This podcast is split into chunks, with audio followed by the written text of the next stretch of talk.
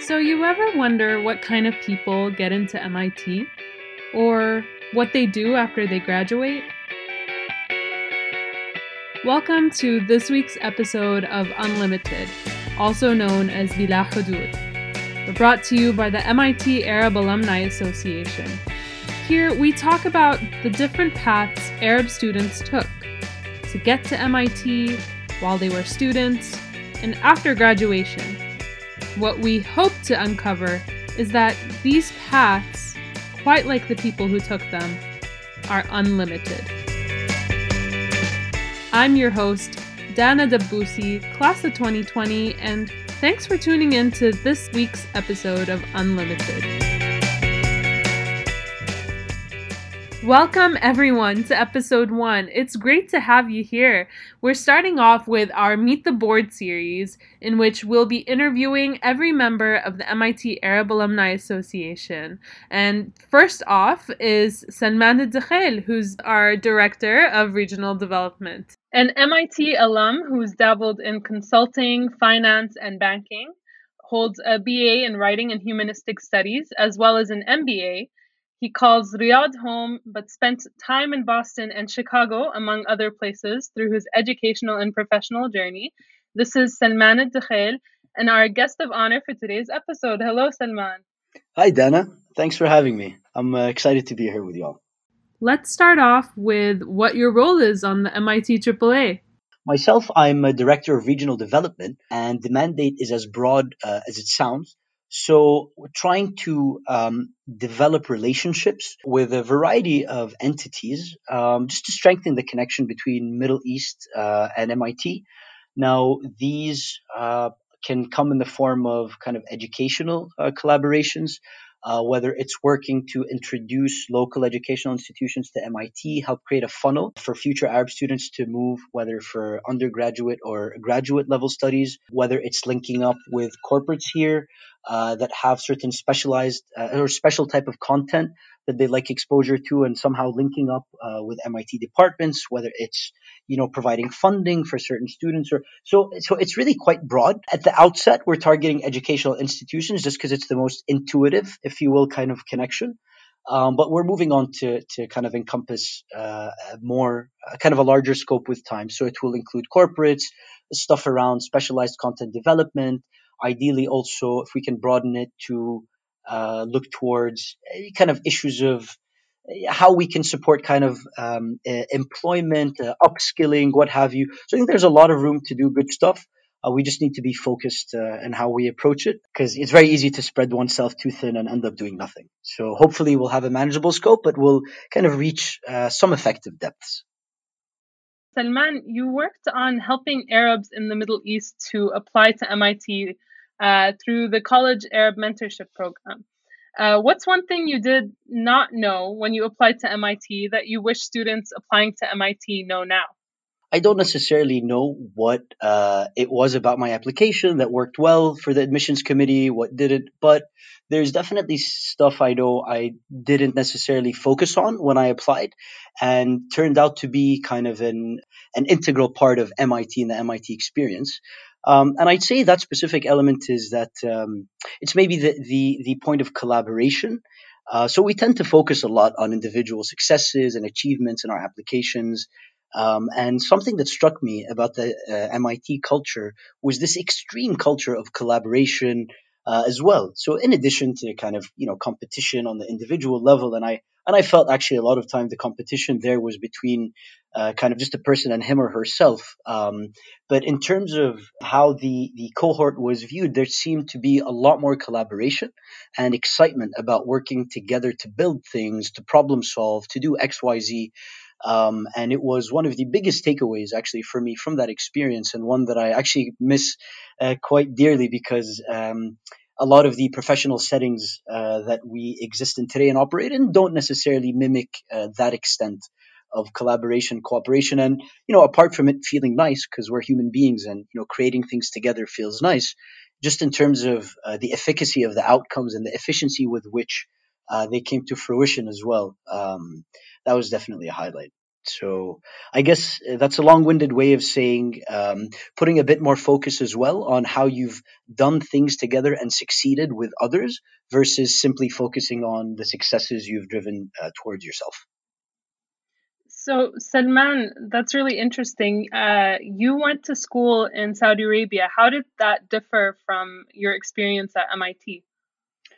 Uh, sure. So, I don't know if it's an apples to apples comparison, but I think it's a good question definitely less uh, competitive. So if we just take a step back, I think any average high school in any country is not going to be the same as kind of one of the more preeminent institutions where uh, people come from all over the world uh, to kind of operate, compete, collaborate, etc.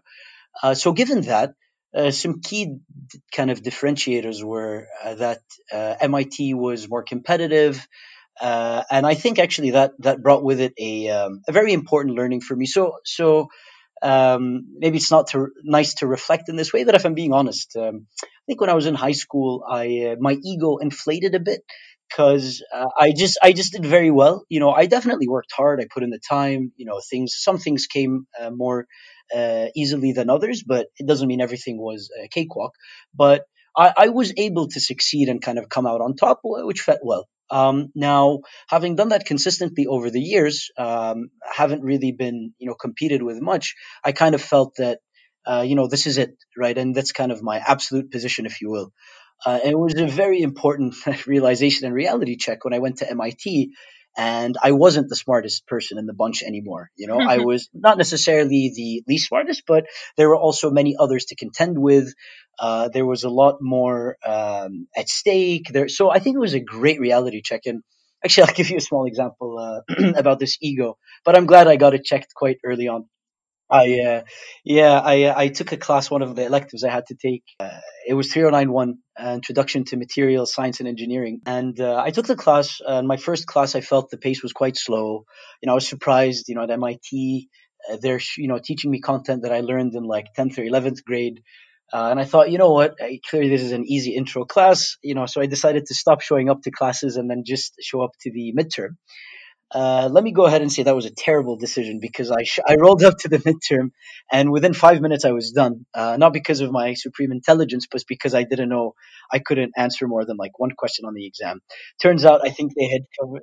And driven by ego, I thought, no, khalas, I'll just use logic. I'll use what I know. You know, I'm pretty sure it's it's, it's sufficient to, given the pace at which I saw material kind of content unfold in the first class.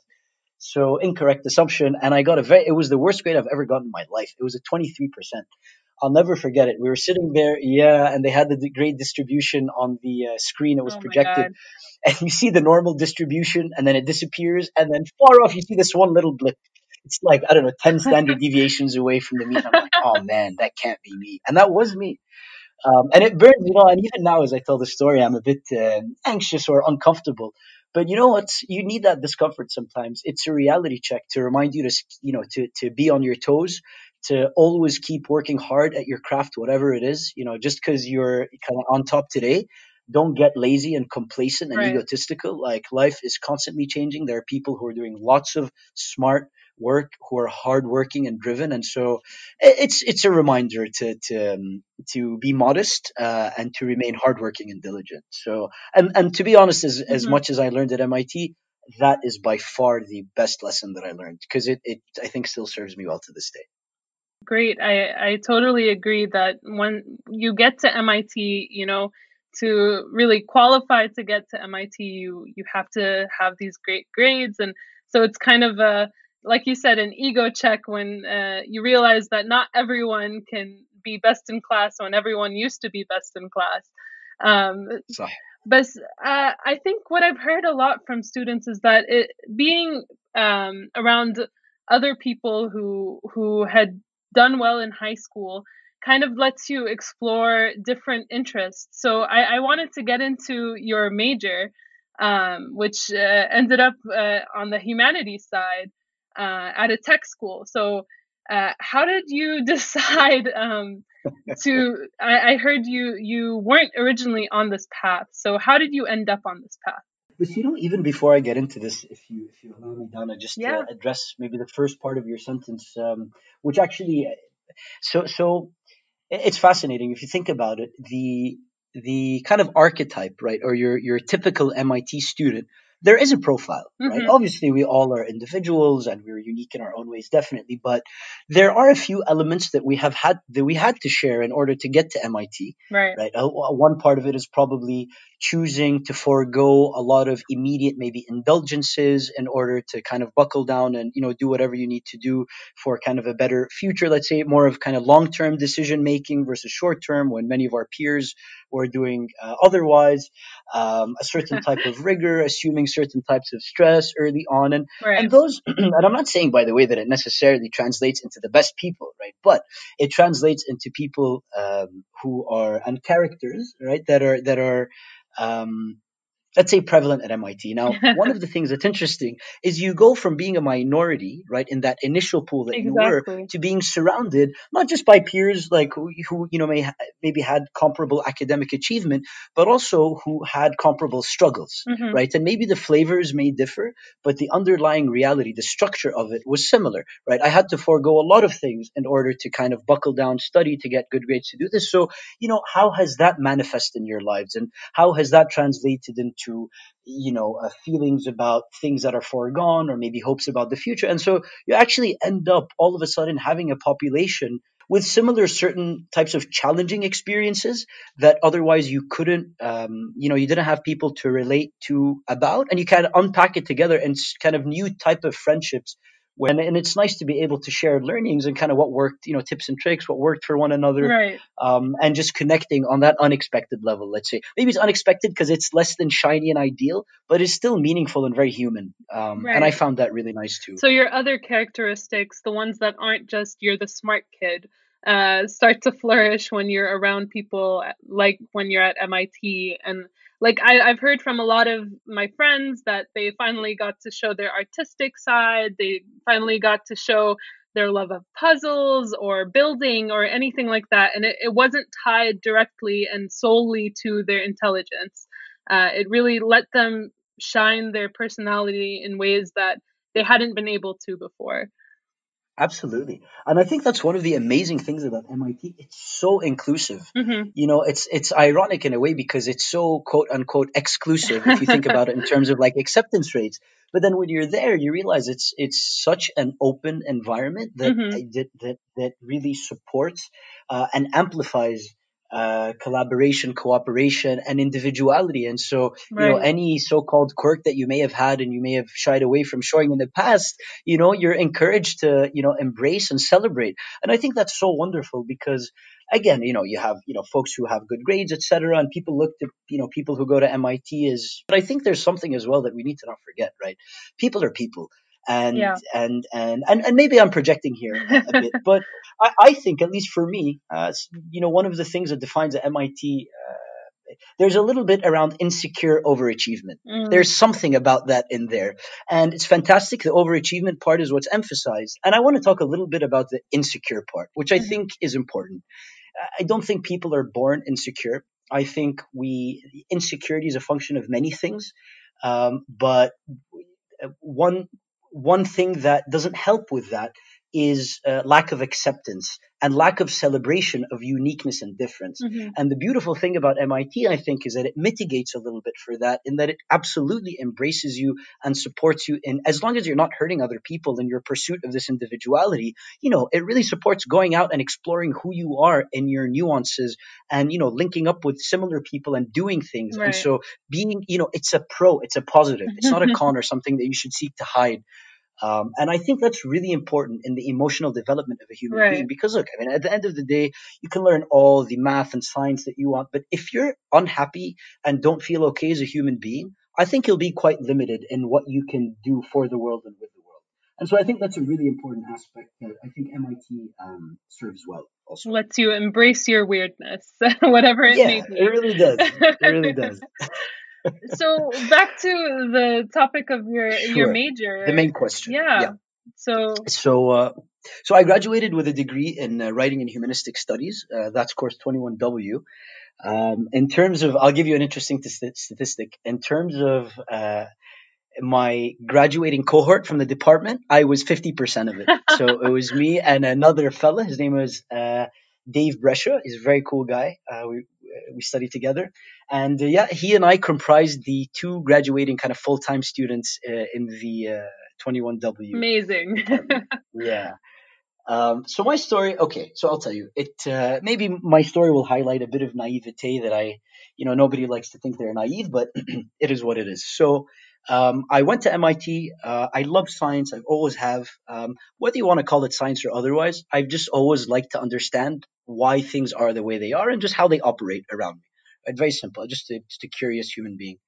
Um, so naturally, I went to MIT. Uh, I think physics of the sciences was the most, uh, let's say, or the most intuitive path to understanding at least the world in general uh, for me.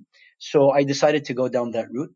Uh, so I majored in physics. Uh, I did that for a couple of years. Um, my first experience, and I loved it. So let me say, uh, I loved learning about it in class. I loved the math, the kind of the elegance of the solution sets. It all makes sense.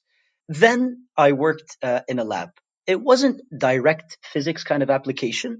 Uh, it was the lab for manufacturing and productivity. Uh, it's actually at the intersection of Vassar and uh, Mass Ave. Uh, in the basement, it was my first ever lab. It was a UROP, uh, actually, and uh, it was a great experience. I learned a lot, but it opened up my eyes to a couple of things that I had not known previously. First, the cadence of work in a lab was a bit slower, let's say, uh, than I think I needed uh, to feel engaged and stimulated and excited. And number two, uh, maybe this one took a little more time for me to realize, but I actually didn't like the work that much. I mean, it was fun to feel like I'm contributing to something, and I do it, and I, you know, and it was fine, but I just wasn't super excited about it. And that summer, I'll never forget it. I was reflecting, it doesn't make sense. You know, I'm at this great school, I have this great opportunity, I'm doing seemingly what seems to make sense, but I just don't feel like very fulfilled. And I hate to say it, but upon reflection, I, I realized that I think I'm much more excited about the idea of learning physics in the classroom and what that entails and I think I'm very much enamored with the idea of being a physicist. You know, who doesn't want to mold himself after like Richard Feynman, right? Who is not excited about the stories of like Robert Oppenheimer and what he contributed to the world? But if I'm being honest, I think I wanted to be more like them, but I wasn't excited in doing the work right. itself. So once I had that realization, kind of physics in the real world versus kind of physics in the classroom and what I had in mind, uh, I had to switch gears. There honestly wasn't anything else that I was particularly excited about in terms of kind of long term career trajectory or what have you. So I just was very much kind of short sighted in my decision making. To be honest, it played out well. Uh, I'm, I'm happy about that now. I didn't know that at the time, but uh, luckily I was more of a risk taker then. But um, I ended up switching to 21W, and this, for the simple reason that I never left a literature and writing class without feeling so enriched. And I don't necessarily mean enriched like, you know, I know so much more about Wordsworth or what have you. No, but enriched like I feel just full. Mm-hmm. I leave class not feeling like anything is missing you know, during those kind of 90 minutes of just discussion, taking apart, you know, content from folks who lived a couple of hundred years ago. Wow. And while the details may differ, right, the underlying struggles and hopes and dreams and confusion and just, you know, the nature of being human, how it just jumps off the page and presents itself as content.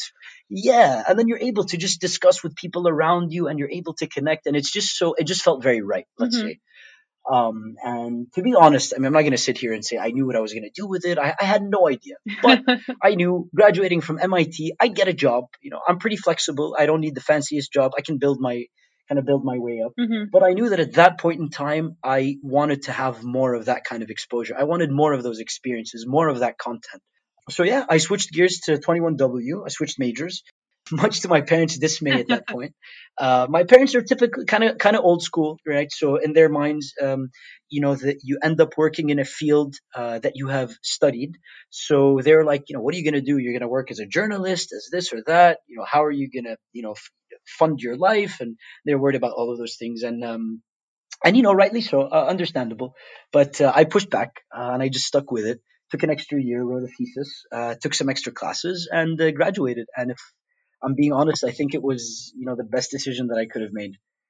Um, b- both in terms of the content that I learned, the relationships and the friendships that I've made, and yeah, just being able to spend that time uh, thinking about life in that way and unpacking content together. Um, and it obviously, uh, you know, having a professor there to guide the discussion uh, with a light hand is is extremely effective. Mm-hmm. And these spaces don't really exist if you think about it, kind of in our quote unquote real world. Like today, if I wanted to have, have a comparable experience, it's very rare. You you, you can't have that. It'll Outside take a lot of to academia. assemble it. Yeah, Mhm. outside of academia, exactly. Um, so yeah, very valuable experience. I would absolutely do it over again. I totally agree about the feeling you have uh, in these literature courses. I think one of my favorite uh, classes that I took was uh, reading and writing autobiography and biography. And Was that with Kenneth Manning? Yeah. Professor Kenneth Manning. Is he still around? he is, yes. He was my professor and my thesis advisor, Oh by the way. wow. Yeah, he's fantastic. Yeah, he he was just I he was very um strict, I would say at the beginning, but I think uh the kind of dialogue that he wants you to get into is just beyond what I had been expecting and I, I totally get what you're saying about uh, having those discussions. I think that's something that I miss a lot um, now that I've graduated. But uh, he was a, a great professor. Absolutely. And it's and really there's no lack of professors like him, you know, at MIT. They Mhm. really the humanities departments are and that's one of the things that I always found a little bit maybe heartbreaking is not the word, but MIT is known for its output in science and engineering, etc. And that's amazing.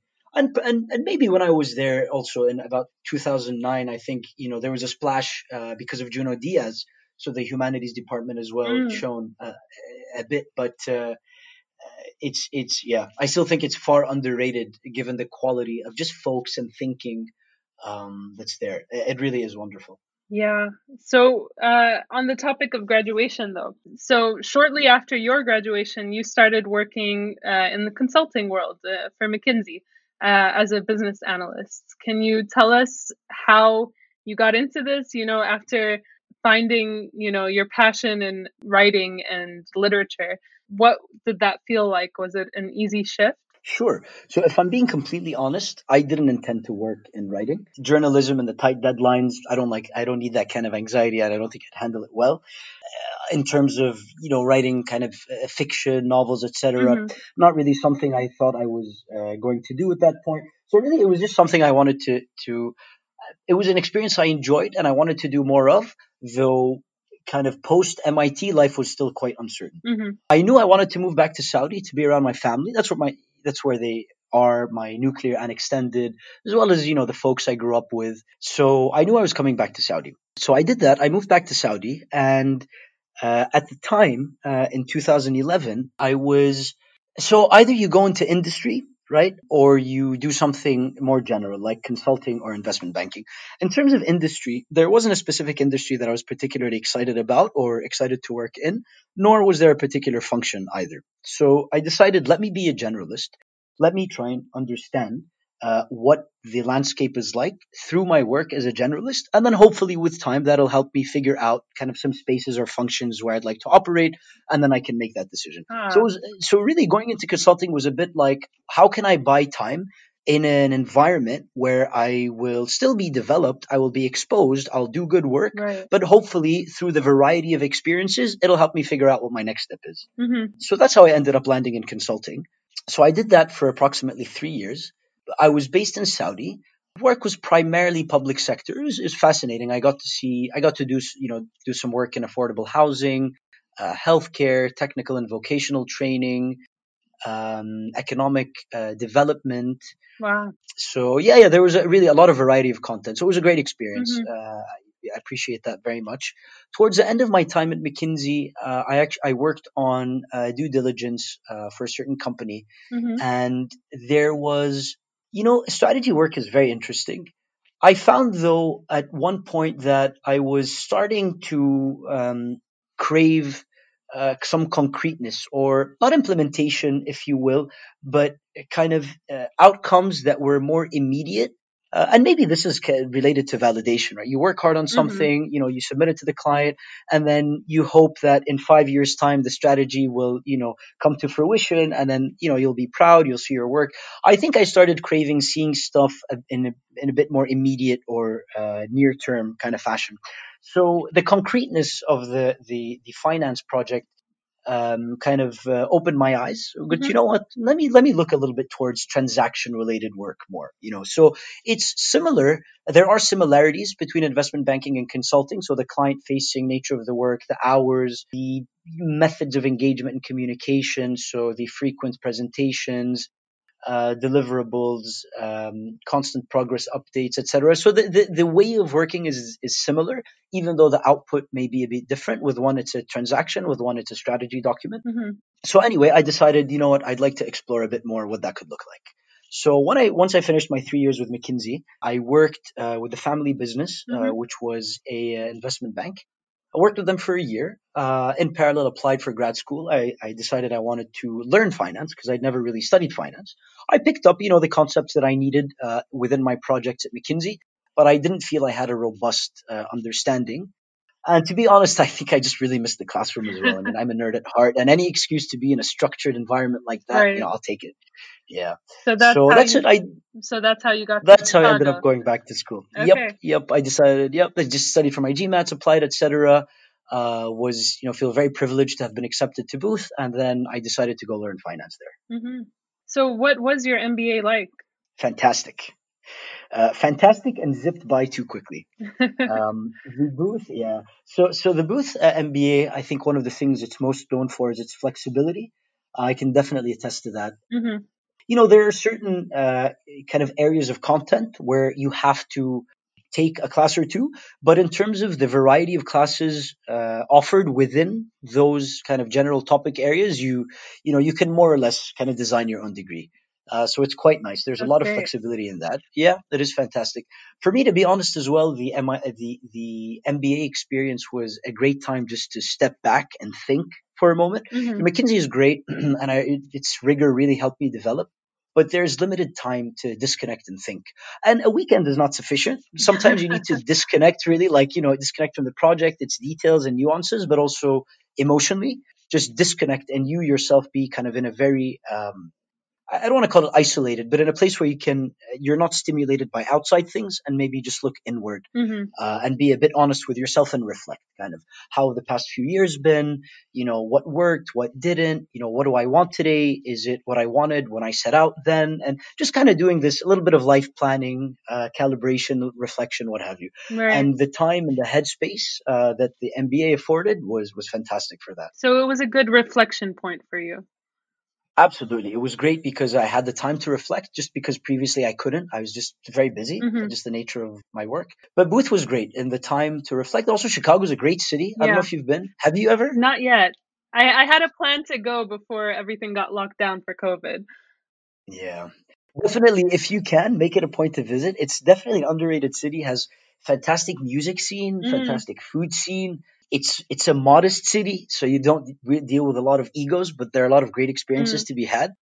Uh, so yeah, I really enjoyed that about Chicago Saraha, and um, the MBA itself is fantastic. I mean, you could take you know e- relatively easy classes to super rigorous if you'd like. So it really allows you to to tailor your experience to what you want it to be. I mean, and hatta in the summer of my first year, I ended up you know doing an internship at a nonprofit in Berlin, working with like Syrian refugees who are working on startup Oh ideas. wow. And yeah, and Booth was willing to fund me. Uh, you know, I just had to uh, you know apply for it. They were willing to fund me.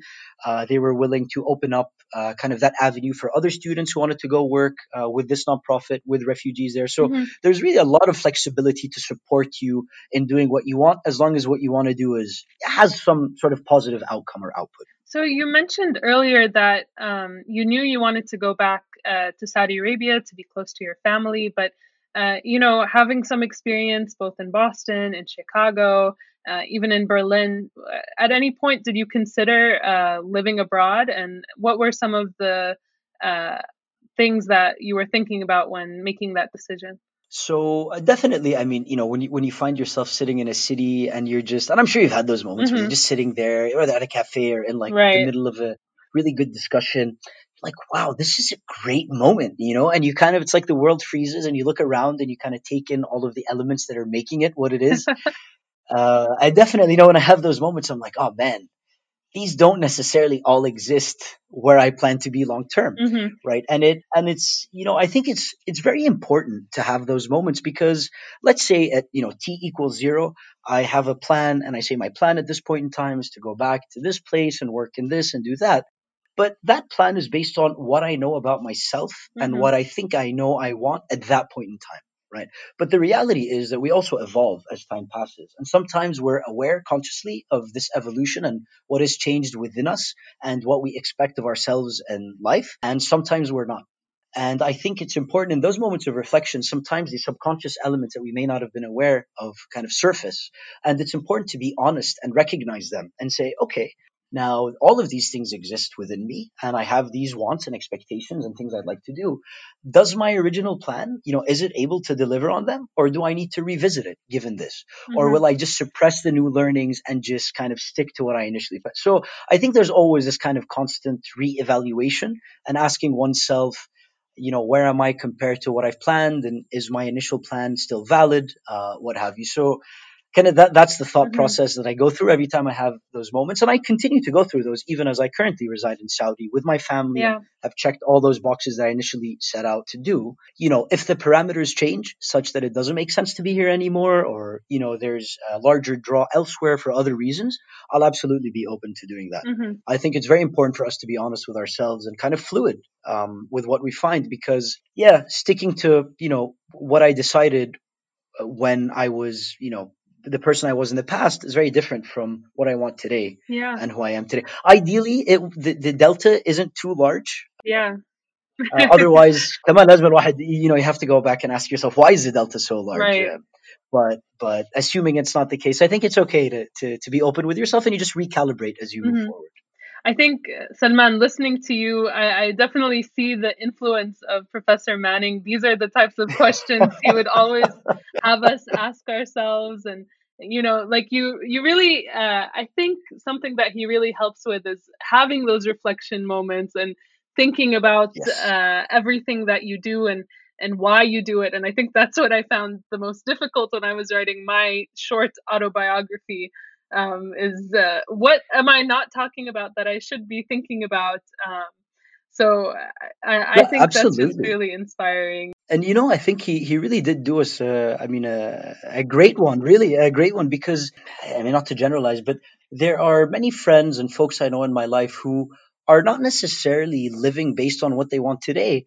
Uh, they're doing it based on decisions they made in the past, and of course, I'm not. I'm not advocating for just complete. You know, if you wake up today and you say, "Oh, I don't like that anymore," and just kind of ditch your responsibilities and obligations. No, not at all. You know, you wind things down in a responsible way, Mhm. but you need to be open to um, accepting that maybe your opinion has changed. And I, I find sometimes there's a bit of friction involved, and I think it relates to ego as well. Mhm. People don't like going back on what they have decided, especially if they had decided in a public fashion. Right. I think it's okay. I think we should be much more honest and open about how we're human. And at one point, based on the inputs we had and we knew, we made this decision. Right. Whereas today, I have different inputs. Myself, I feel different, and the world around me is different. Mhm. So I'm most likely going to take a different direction, and that's okay. Right.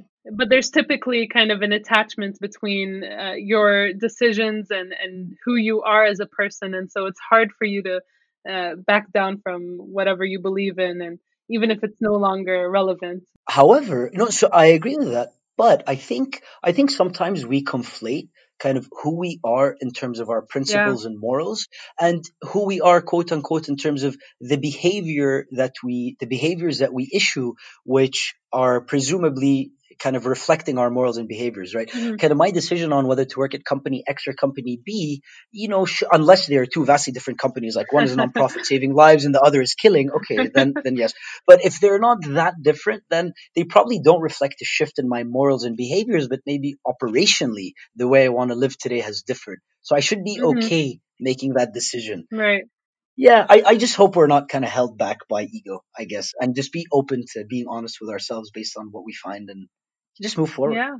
So so we've walked through your undergraduate degree. We've even t- touched on your high school uh, experiences, your MBA. Uh, where are you now, and how do you feel? Oh man, that's a huge question. I mean, okay, I can give you my coordinates, but I, no, I uh, okay. So I'm now in Saudi. I've um, it's been two years since I finished my MBA, where I, when I had decided I'm going to work in investment banking back in Saudi Arabia. Mm-hmm. Um, ha- very happy with that decision. Um, I love being here, surrounded by my family, friends. It is a bit challenging, though, if I'm being honest, because um, especially if you've had the luxury to go and study uh, outside of your hometown, yeah, uh, and you've had the privilege to make such good and deep uh, connections and relationships with people, it becomes a bit challenging, you know, not least because of the time difference, which makes kind of catching up calls uh, trickier to schedule. Yeah. But it's just hard because you're a bit more inaccessible. So that aside, though that's still a relevant factor, um, I'm happy with my decision to be back here. Again, so for me, it was uh, predicated on access to kind of family. I also, uh, I think we had discussed this, Dana, maybe briefly before, and, and maybe it's worth mentioning here, but kind of an Arab educated abroad, you know, do you want to stick around abroad or do you want to move back? Do you think you can have more value add at home versus uh, elsewhere? Right. I think there's also that component uh, where we want to feel useful. Uh, we want to feel like we're adding value.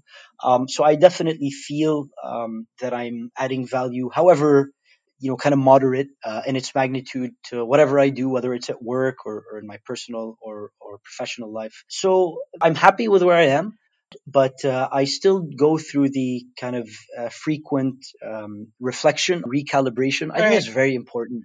Uh, and whether it's professionally or like, you know, friends, people you spend time with, or it's basically around your decision making process, right? Mm-hmm. And I think you know, one of the things that uh, COVID has shown, while I thought I had honed my decision making process, there is still a lot more improvement to be done. Mm-hmm. Um, and I found that I actually have a lot of fat around how I operate that can be trimmed.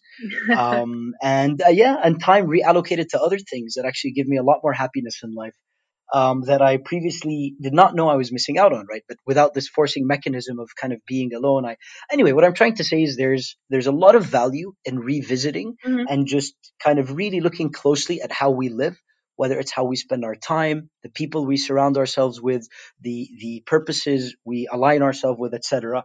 And it's okay if at the end of the day we're still on track. That's fantastic. Mm-hmm. But if we find that there's a bit of a delta I think that's uh, a good reason to look at oneself and kind of just reevaluate, right? Because life is so short, and I don't think any of us want to look back and have any of those kind of I wish type of moments or what if. So, for a moment of nostalgia, I think we we are nearing the end of this episode. Uh, I, I want to see if we can get through some rapid fire questions on uh, MIT life. Uh, you know, for all our alumni who are missing MIT life. Uh, and the first one is what was your favorite building? You know, I don't think I had a favorite. I think it was uh, Hayden Library. So that library itself. That's the next question. Is uh, is that your best study spot? Yeah, definitely, definitely. I really loved that view from Hayden, just looking out onto it's the Charles. fantastic. Yeah.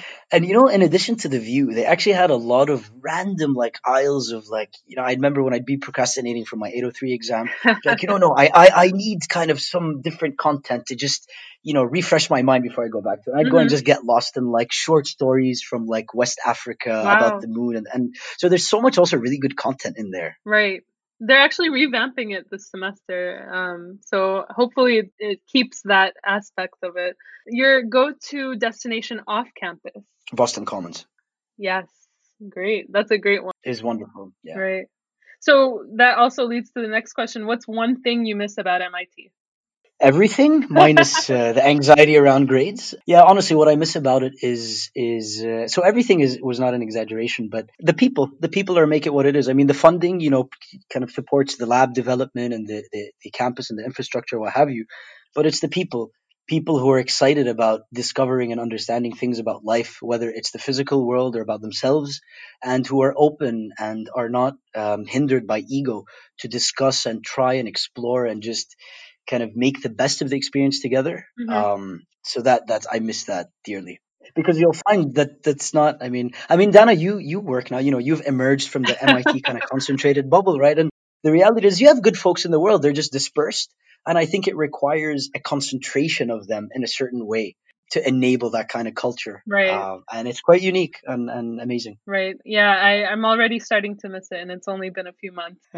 but I think that's a, a great place for us to stop. Thank you so much, Salman, for joining us on this podcast. You know, our first few coming out. we're really excited. Uh, oh, your your story has been really a great one to to hear about. So thank you. Well, thank you so much, Bilax. I'm honored that y'all uh, considered me for this, and I, you know, just knowing the folks as well that we have on the board, yeah, it's going to be a very interesting uh, set of stories and inspiring, uh, definitely. So, yeah, thank you for taking the time to structure and, and organize these, so also lots of folks can um, enjoy them. That was Salman Al Director of Regional Development on the board of the MIT Arab Alumni Association. Thanks for joining us for this first episode of Unlimited.